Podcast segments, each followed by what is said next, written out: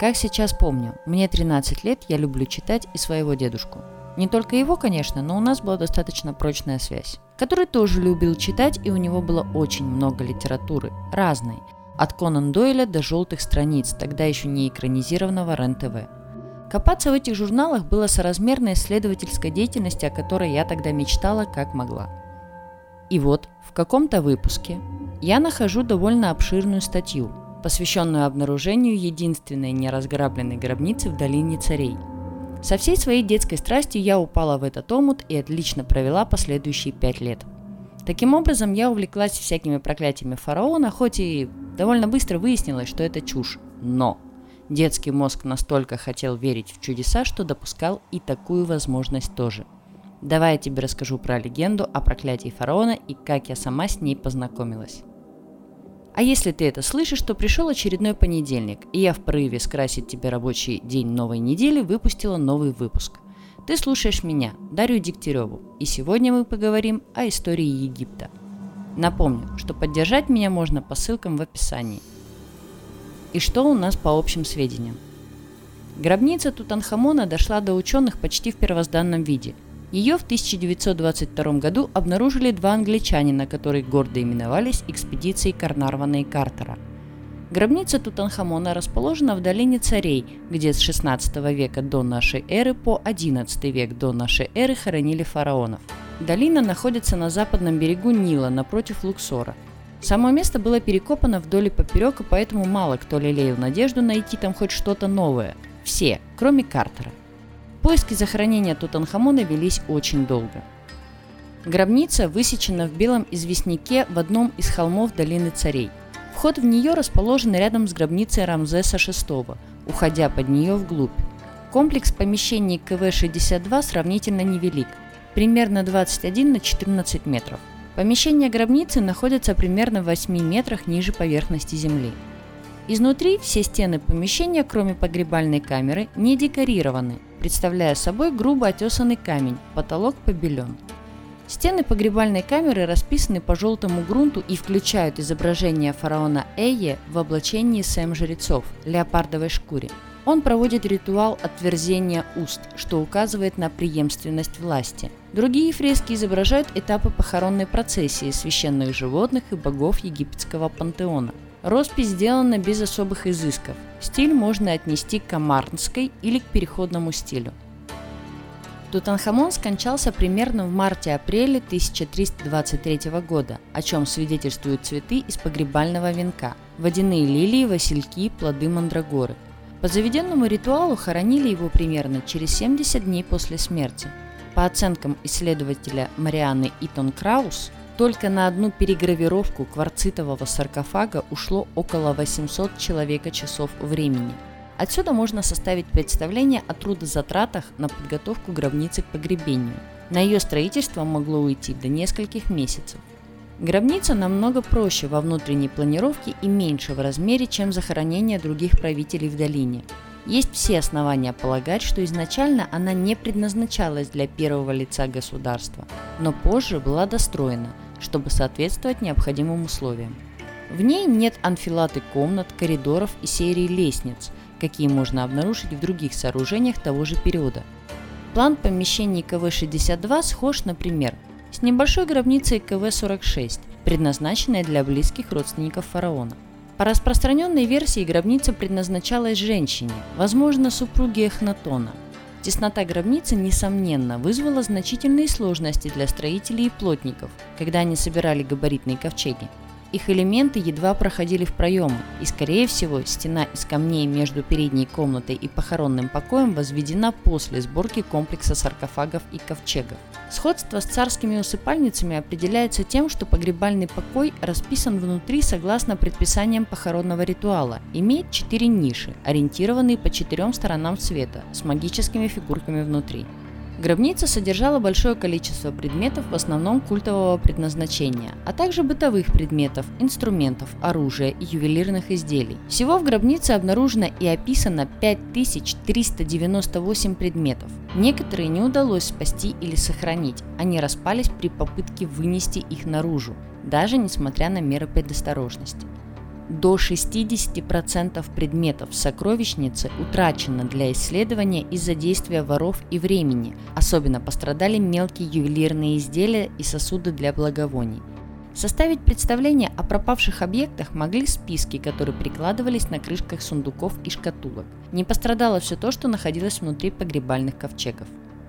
Благодаря Туринскому папирусу исследователи имели предварительное представление о планировке гробницы и содержимом саркофага. Исследование оставило противоречивое впечатление. С одной стороны, все было тщательно организовано по давно заведенному обряду погребения. С другой, археологи постоянно сталкивались со следами спешки и халатного отношения строителей и ремесленников. Например, дверцы погребального короба должны смотреть на запад, судя по отметкам – но по непонятным причинам оказались направленными на восток.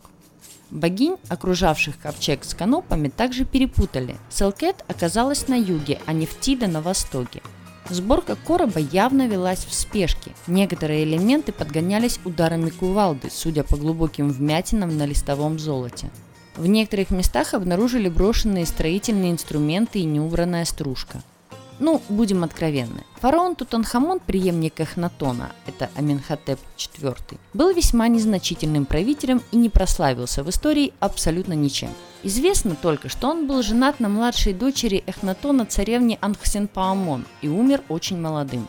Есть версия, что Тутанхамон был родным сыном Эхнатона. И если бы не памятники из его гробницы, имя Тутанхамона упоминалось бы только в узком кругу ученых-египтологов. Теперь давайте немного вынырнем из Древнего Египта и опустим головы в омут начала 20 века. Говард Картер был одним из самых компетентных археологов-египтологов того времени. По старой памяти в 1907 году Гастон Масперо, который работал с Картером уже очень долго, порекомендовал его молодому богатому англичанину, лорду Карнарвану, которому врачи посоветовали поехать в Египет, так как влажный британский воздух не способствовал его выздоровлению после автомобильной аварии. Лорд был человеком активным, и сидеть без дела было не в его правилах, и он решил стать археологом. И работа закипела. Наконец-то Картер мог вернуться к делу своей жизни после долгого перерыва. Это были самые трудные, но и самые счастливые годы. Картер и Карнарван сотрудничали 15 лет, до самой смерти лорда – Лишь в 1914 году они смогли получить разрешение на раскопки в долине царей, но Первая мировая война помешала начать работу. И только в 1917 году они взялись за дело. К тому времени никто не верил, что в долине что-то осталось. Каждый сантиметр был перекопан, долина молчала. Так думали все, кроме Картера. Он не думал, а знал, что обязательно найдет Тутанхамона. Это был последний год – когда лорд Карнарван согласился финансировать раскопки. Еще бы. Прошло уже пять лет, а результаты никак не могли оправдать затраченных средств. И немалых. Только Картер не переставал верить, основываясь на маленьком куске глины с именем фараона. В 1917 году экспедиция под руководством Картера и Карнарвана начала готовить площадку для раскопок между усыпальницами Рамзеса II и Рамзеса VI. Были сняты тонны грунта и камней. Для вывоза мусора исследователи также проложили железнодорожную колею. К этому моменту нерасчищенным был небольшой участок земли с остатками старых хижин. Картер приказал снести их и закончить исследование. 3 ноября 1922 года расчищавшие площадку рабочие наткнулись на каменные ступени, уходящие под землю. Через два дня работы стало ясно – это гробница – Утром 6 ноября Картер отправил Карнарвану телеграмму. Наконец-то удалось сделать замечательное открытие в долине. Великолепная гробница с нетронутыми печатями. До вашего приезда все снова засыпано. Поздравляю. Более двух недель провел Картер в томительном ожидании. 23 ноября лорд Карнарван вместе со своей дочерью леди Эвелин прибыл в Луксор. 24 ноября дверь была полностью расчищена. В ее нижней части был обнаружен оттиск печати с явно читаемым именем Тутанхамона. Сомнений не оставалось, это была гробница. Но радость открытия соединялась с большой тревогой. Обнаружилось, что часть замурованного входа в гробницу оказалась дважды последовательно вскрытой, а затем вновь заделанной. Следовательно, грабители побывали в гробнице, но успели ли они ее разорить? Вот что теперь волновало исследователей. Так как теперь была видна вся дверь, мы сумели увидеть то, что до этого было скрыто от наших взоров, а именно часть замурованного прохода дважды вскрывали и вновь заделывали. Ранее найденные нами печати «Шакал» и «Девять пленников» были приложены к той же части стены, которую открывали. Печати же Тутанхамона, которыми и была первоначально запечатана гробница, находились на другой, нижней части стены – Таким образом, гробница вовсе не была, как мы надеялись, совершенно нетронутой. Грабители побывали в ней, и даже не раз, пишет Картер. Но то обстоятельство, что гробница была вновь запечатана, говорило о том, что грабителям не удалось очистить ее полностью. Расчистив галерею, археологи наткнулись на вторую дверь, тоже опечатанную. Наступил решительный момент. Дрожащими руками, вспоминает Картер, я проделал небольшое отверстие в левом верхнем углу замурованной стены. Темнота и пустота, в которую щуп свободно уходил на всю длину, говорили лишь о том, что за этой стеной уже не было завала, как в только что очищенной нами галерее. Опасаясь скопления газа, мы сначала зажгли свечу. Затем, расширив немного отверстие, я просунул в него свечу и заглянул внутрь. Лорд Карнарван, леди Эвелин и Коллендер стояли позади меня с тревогой, ожидая приговора. Сначала я ничего не увидел. Теплый воздух устремился из комнаты наружу, и пламя свечи замигало. Но постепенно, когда глаза освоились с полумраком, детали комнаты начали медленно выплывать из темноты. Здесь были стройные фигуры зверей, статуи и золото. Повсюду мерцало золото. На какой-то миг, этот миг показался, наверное, вечностью тем, кто стоял позади меня.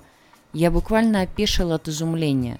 Не в силах больше сдерживаться, лорд Карнарван с волнением спросил меня, «Вы что-нибудь видите?» Единственное, что я мог ответить ему было «да». Чудесные вещи. Затем, расширив отверстие настолько, чтобы в него можно было заглянуть вдвоем, мы просунули внутрь электрический фонарь. При свете фонаря из темноты возникли фантастические животные с горящими глазами. Матово поблескивающие большие статуи, массивный золотой трон, алебастровые и золотые сосуды. Головы диковинных зверей отбрасывали на стены чудовищные тени. Словно часовые, одна против другой стояли две статуи из черного дерева, в широких золотых передниках и золотых сандалиях с палицами и жезлами. Их лбы обвивали золотые изображения священных змей. В темноте сияли инкрустированные белой пастой и алебастром глаза. Можно было не сомневаться, что за всю историю археологических раскопок никому до сих пор не удавалось увидеть что-либо более великолепное, чем то, что вырвал из мрака наш фонарь, сказал Картер, когда первое волнение улеглось. Его слова подтвердились. Когда 17 ноября археологи открыли дверь, и луч света от сильной электрической лампы заплясал на золотых носилках, на массивном золотом троне, на статуе, на алебастровых вазах. На пороге лежала гирлянда цветов, последняя дань усопшему. Словно завороженные стояли Карнарван и Картер, глядя на всю эту мертвую роскошь и на сохранившиеся на протяжении стольких тысячелетий следы жизни. Прошло немало времени, прежде чем они очнулись и убедились, что в этом помещении не было ни саркофага, ни мумий. Обойдя шаг за шагом всю комнату, археологи обнаружили между статуями часовых еще одну, третью, запечатанную дверь. В мыслях нам уже представилась целая анфилада комнат, похожих на ту, в которой мы находились, и тоже переполненных сокровищами, и у нас захватило дух, вспоминает Картер. 27 ноября археологи обследовали дверь и убедились, что рядом с ней, прямо на уровне пола, находится ход, тоже запечатанный, но позднее, чем сама дверь. Значит, и здесь успели побывать грабители – но что могло скрываться за этой дверью? И почему грабители попытались проникнуть за третью дверь, не обратив никакого внимания на те богатства, которые находились перед ними? Какое же неслыханное сокровище они искали, если спокойно прошли мимо кучи золотых вещей, лежавших в первом помещении? Карнарван и Картер уже понимали, что за третьей дверью их ожидает нечто совершенно необычное. Но несмотря на сжиравшее их нетерпение, они решили действовать методично и последовательно. Всю осень и зиму археологи планомерно расчищали гробницу и вывозили из нее находки, сделанные в первой камере. Здесь оказалось около 700 различных предметов. От пристани на Ниле прямо к гробнице Тутанхамона была проложена узкоколейная железная дорога, по которой тяжелые ящики доставляли к специальному зафрахтованному пароходу. Расстояние было небольшое, всего полтора километра, но так как рельсов не хватало, пришлось прибегнуть к хитрости. Когда вагонетка проходила некоторое расстояние, путь позади нее разбирали, а снятые рельсы укладывали впереди вагонетки – так драгоценные находки проделали обратный путь спустя лишь три тысячелетия после того, как они были торжественно доставлены с берега Нила в гробницу усопшего царя. Еще через семь дней они были уже в Каире. В пятницу 17 февраля 1923 года в 2 часа дня в передней комнате гробницы собрались примерно 20 человек – ученые и члены египетского правительства – Никто из них не подозревал, что именно суждено увидеть им через какие-то два часа. С величайшими предосторожностями Картер принялся разбирать замуровку, скрывавшую вход во второе помещение. Работа была тяжелой и требовала много времени. Кирпичи могли обрушить и повредить то, что находится за дверью. Когда было проделано первое отверстие, искушение сейчас же прервать работу и заглянуть в расширявшееся отверстие было так велико, что мне с трудом удавалось его побороть пишет Картер. Через 10 минут он просунул в расширенное отверстие электрический фонарь. То, что он увидел, было совершенно неожиданно, невероятно и непонятно. Перед ним была глухая стена. И только когда отверстие еще больше расширили, все присутствующие увидели, что эта стена была из чистого золота. То, что Картер первоначально принял за стену, на самом деле было всего лишь передней стенкой самого огромного и дорогого в мире саркофага. Понадобилось два часа тяжелой работы для того, чтобы расширить отверстие настолько, чтобы в него можно было войти. Погребальная камера, как оказалось, находилась примерно на метр ниже, чем передняя комната. Картер вошел в нее первым. Перед ним возвышался покрытый листовым золотом саркофаг – только узкий проход шириной около 65 сантиметров, весь заставленный погребальными приношениями, отделял его от стены. Расположенные с восточной стороны большие двухстворчатые двери саркофага были хотя и закрыты на засов, но не запечатаны. Дрожащей рукой Картер отодвинул засов. Со скрипом раскрылись двери, и перед ним оказался еще один оббитый золотом ящик. Как и первый, он был заперт но на этот раз печать была цела. Это был поистине звездный час Картера и Карнарвана. Они обнаружили первое и пока единственное неразграбленное захоронение египетского фараона. Казалось, большего успеха невозможно было ожидать, но тем не менее этот успех еще ждал их.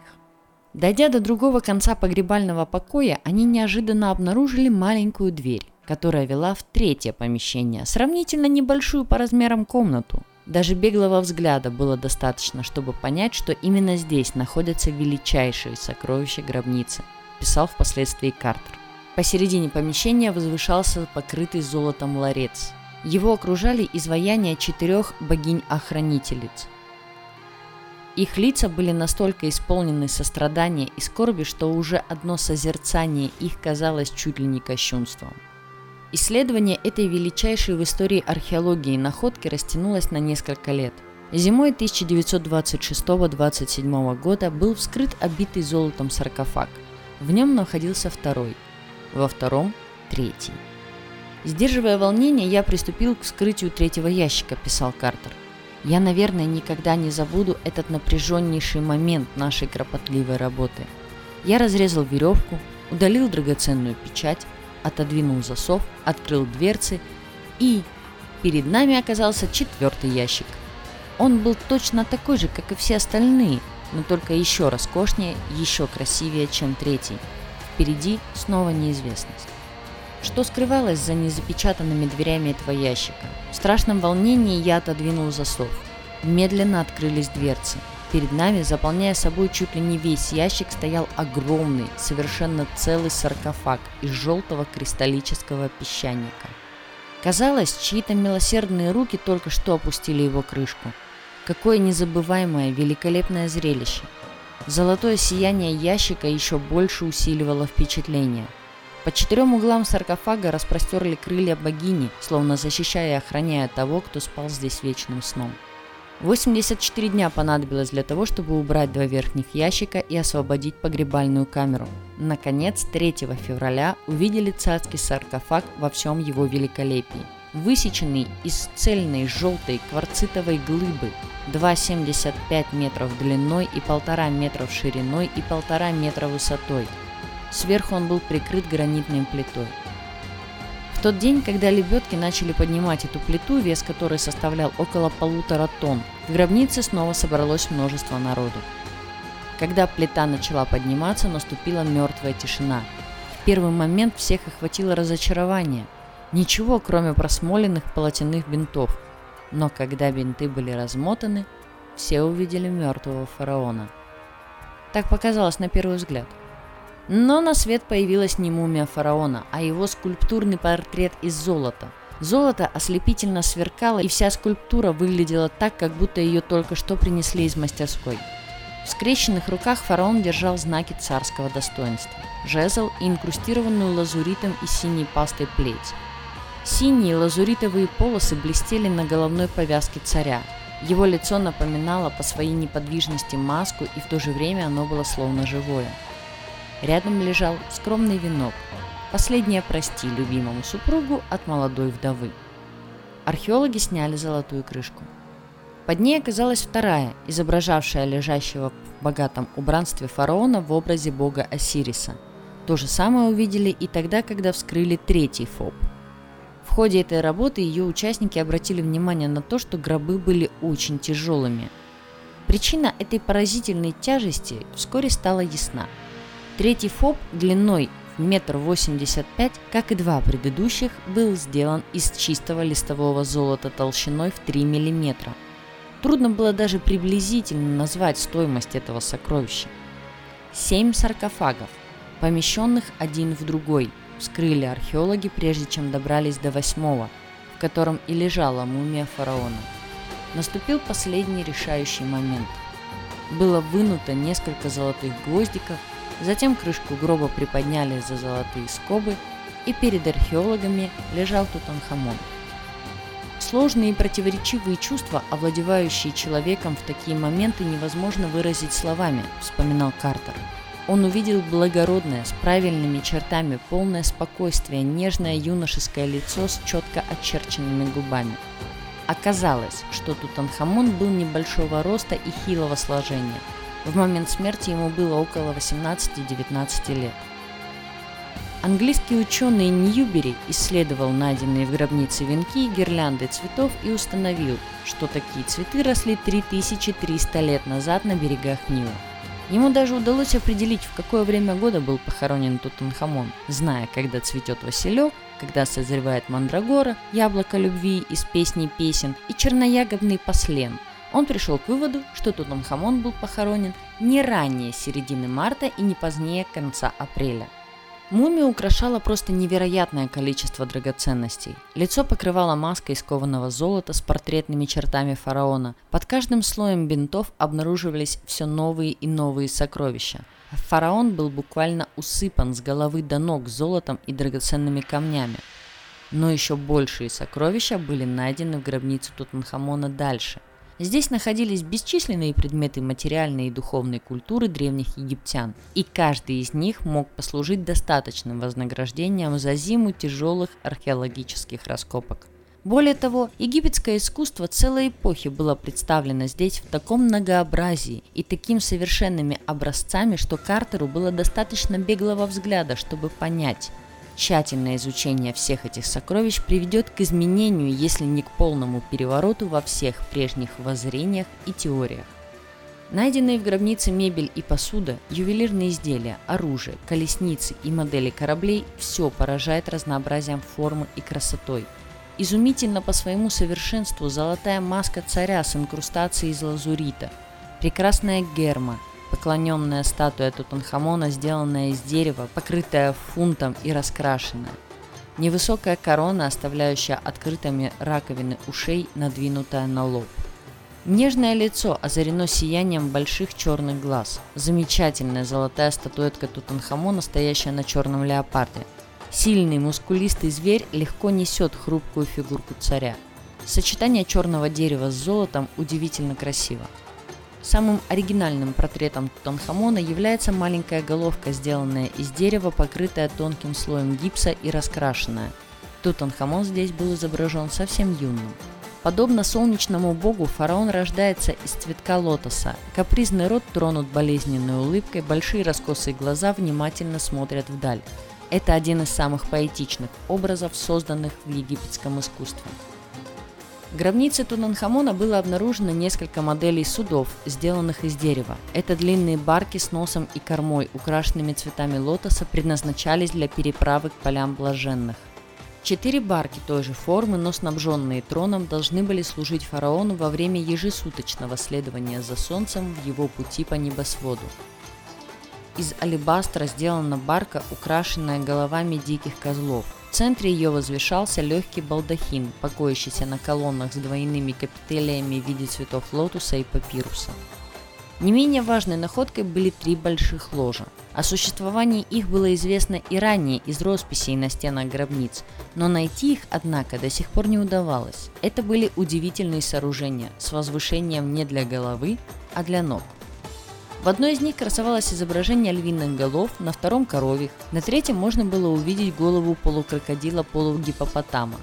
На ложе были горой навалены драгоценности, оружие, одежда, а сверху лежал трон – его спинка была так изумительно украшена, что Картер впоследствии утверждал, это самое красивое из всего, что до сих пор было найдено в Египте.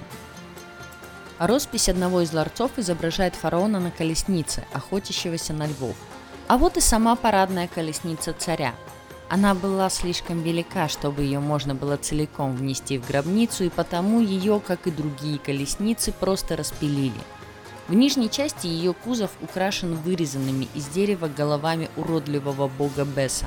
Головы позолочены. Во рту виден ярко-красный язык, темно-красные глаза введены полосами из фиолетовой пасты. На голове бога тиара из нежно-голубых и темно-фиолетовых перьев. Снаружи колесница украшена рельефным орнаментом, состоящим из растительного узора и спиралей. На внутренней стороне колесницы помещено изображение фараона в образе сфинкса, наступающего на плененных ливийцев, негров и азиатов.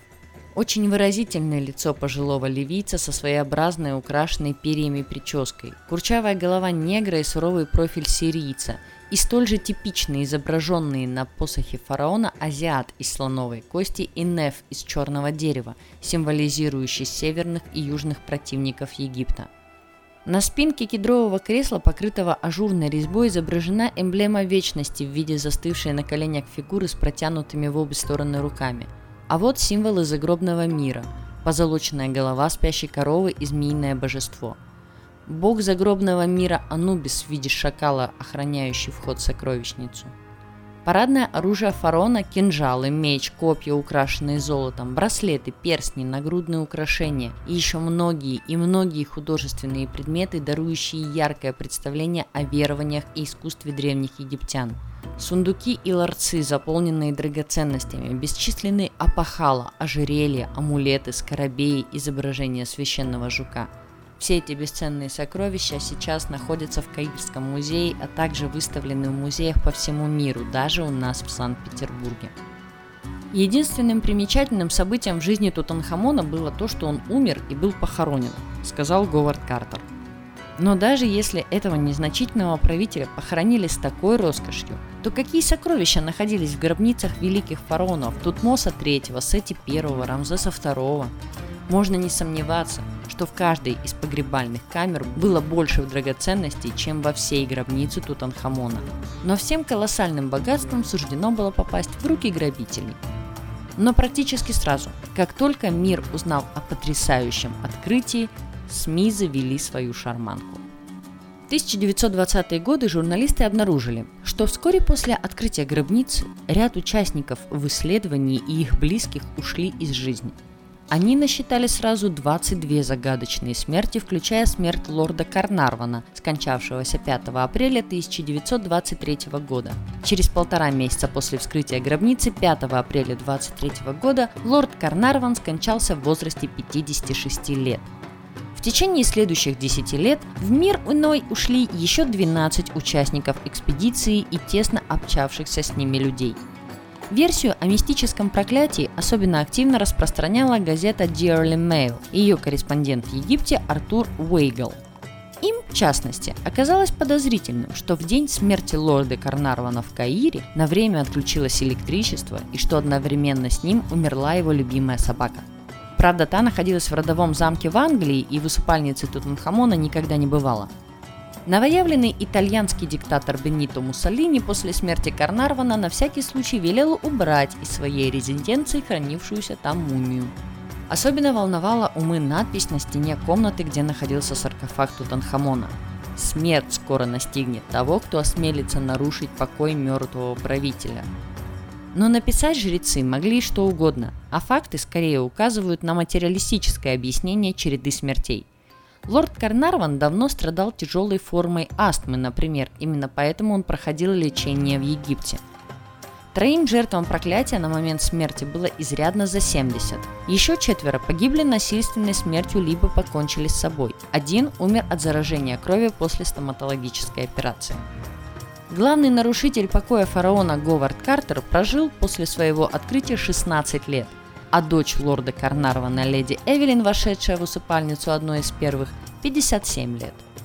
С другими археологами, а в Египте за 200 лет раскопок были найдены порядка 800 мумий и десятки тысяч туристов, спускавшихся в усыпальницу Тутанхамона, ничего худого не случилось. Однако, Современные ученые не видят в истории открытия гробницы Тутанхамона и последующей судьбе археологов соответственно никакой мистики. Команда Картера работала в долине царей, когда жара достигала плюс 50 градусов. Повальных смертей, как тогда об этом писала пресса, не было – а меценат раскопок Джордж Герберт Карнарван умер от банального заражения крови, занеся инфекцию при бритье, отмечает историк Виктор Солкин.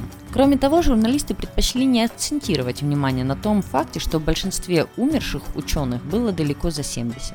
Что же касается смерти Говарда Картера, то великий археолог и египтолог скончался в возрасте 64 лет из-за рака лимфатической системы.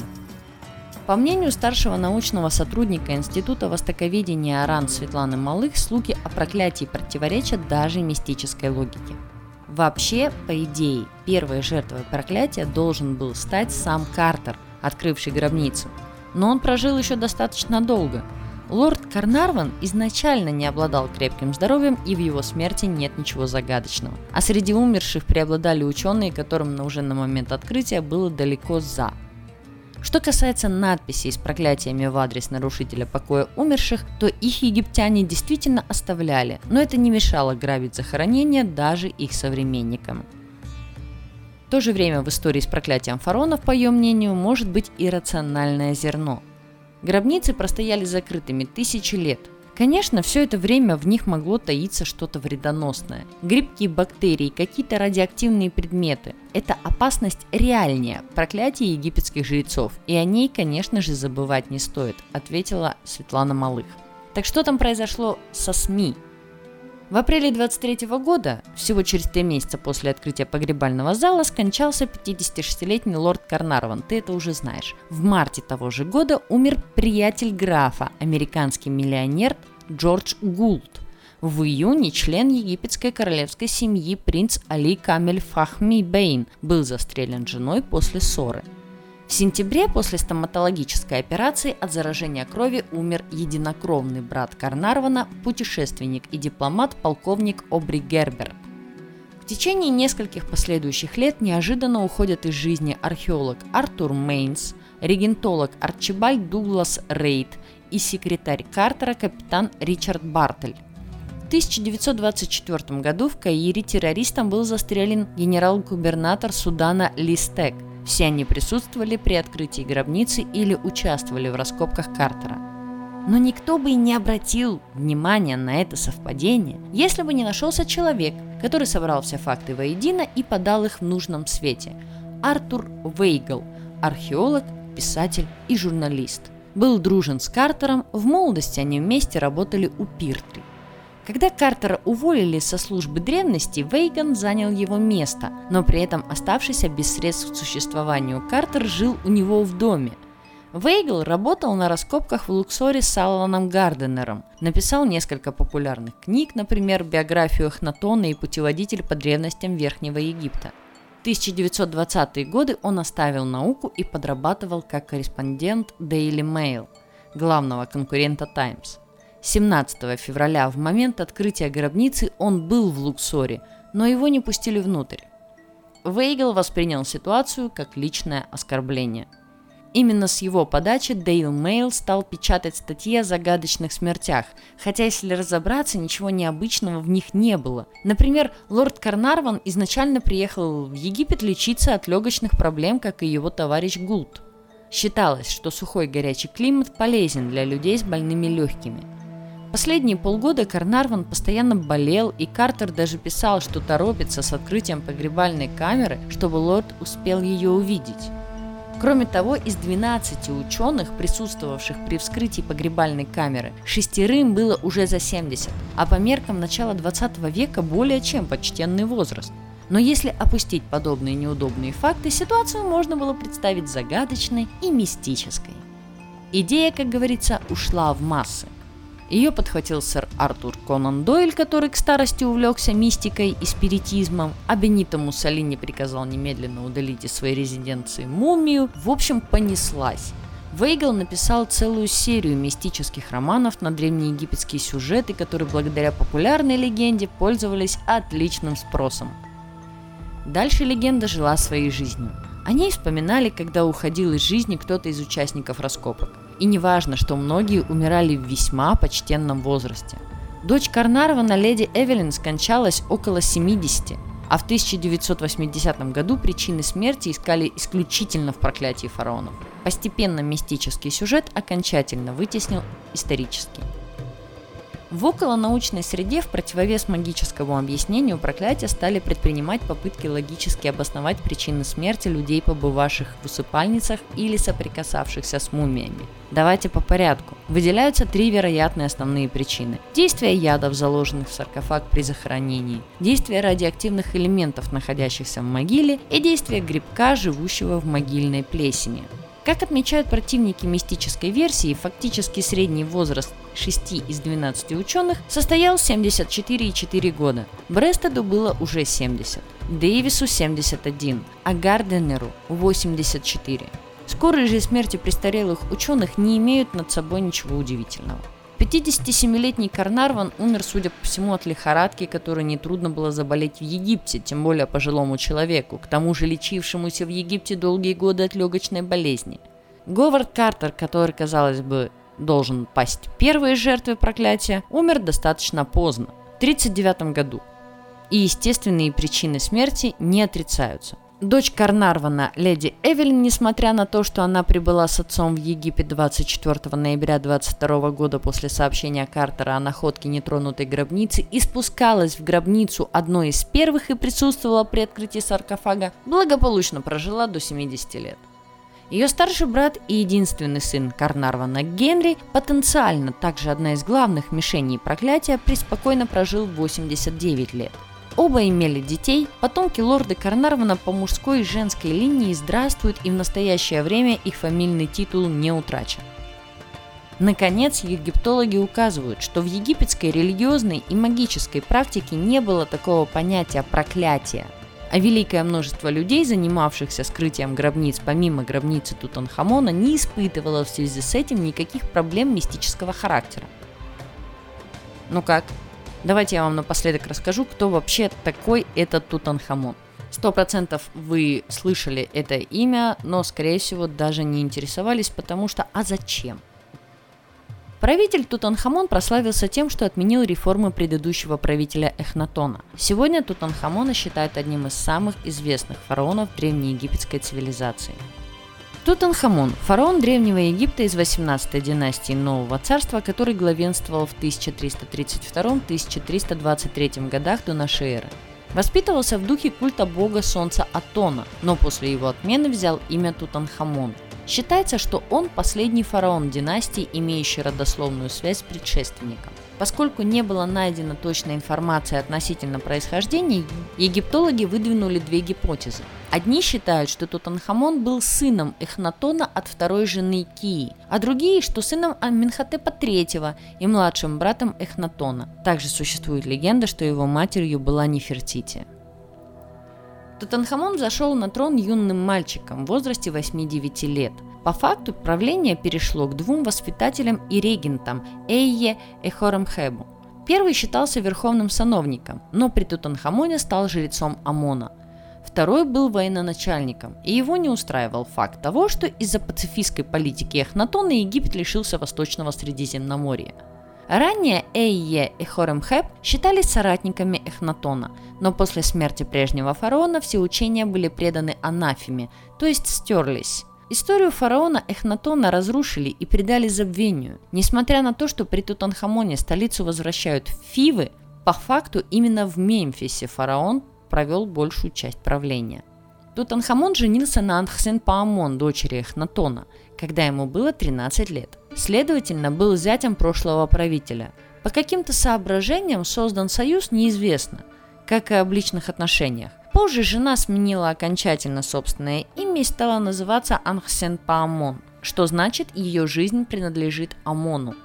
Во время правления Тутанхамона все еще случались некоторые перемены – Происходит возрождение традиций египетской культуры и возвращение фиванского жречества к контролю над страной. Выходцы из военных и средних слоев предыдущего правителя сохраняют свое влияние на дела государства. Так жрецы и военные благополучно уживаются при дворе.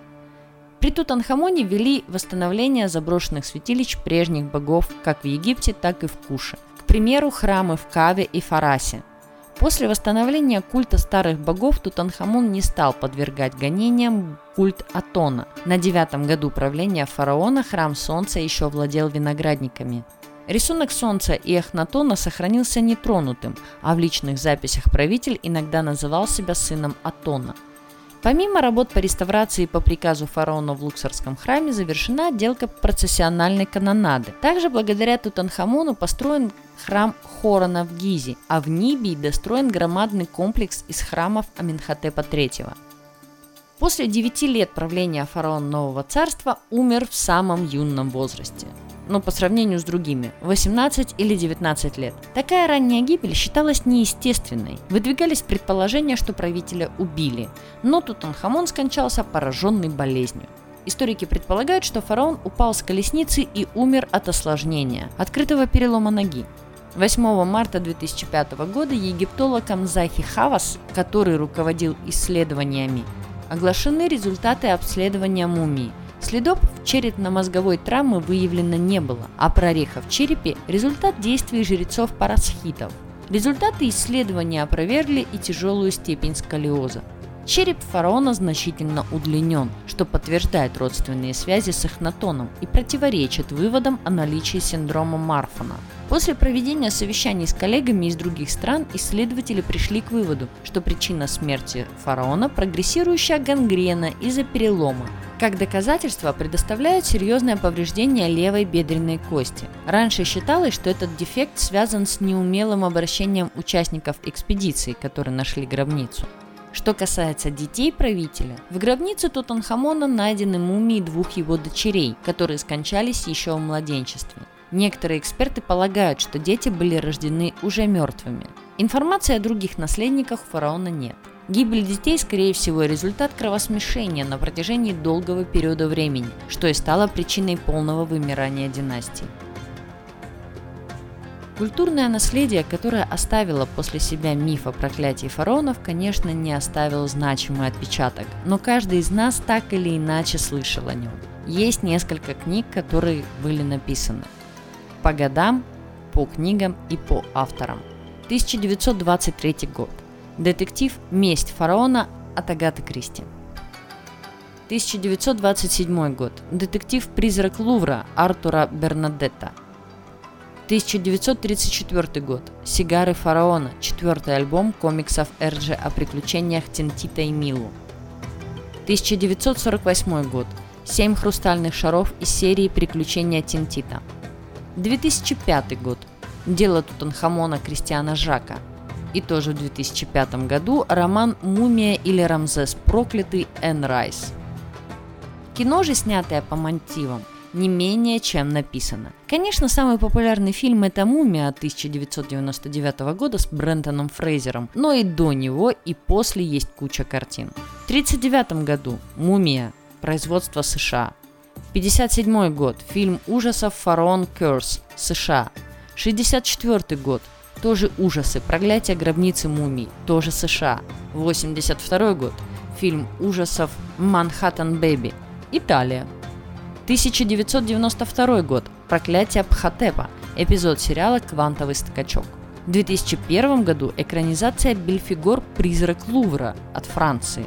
2013 год. Документальный фильм «Проклятие фараонов» РТР «Планета». Я не советую это смотреть. Мне кажется, это чушь. 2017 год. Фильм «Мумия», ну и тоже США. Сегодня я рассказала тебе о своей детской мечте – об археологии и мистических загадках, связанных с этой наукой.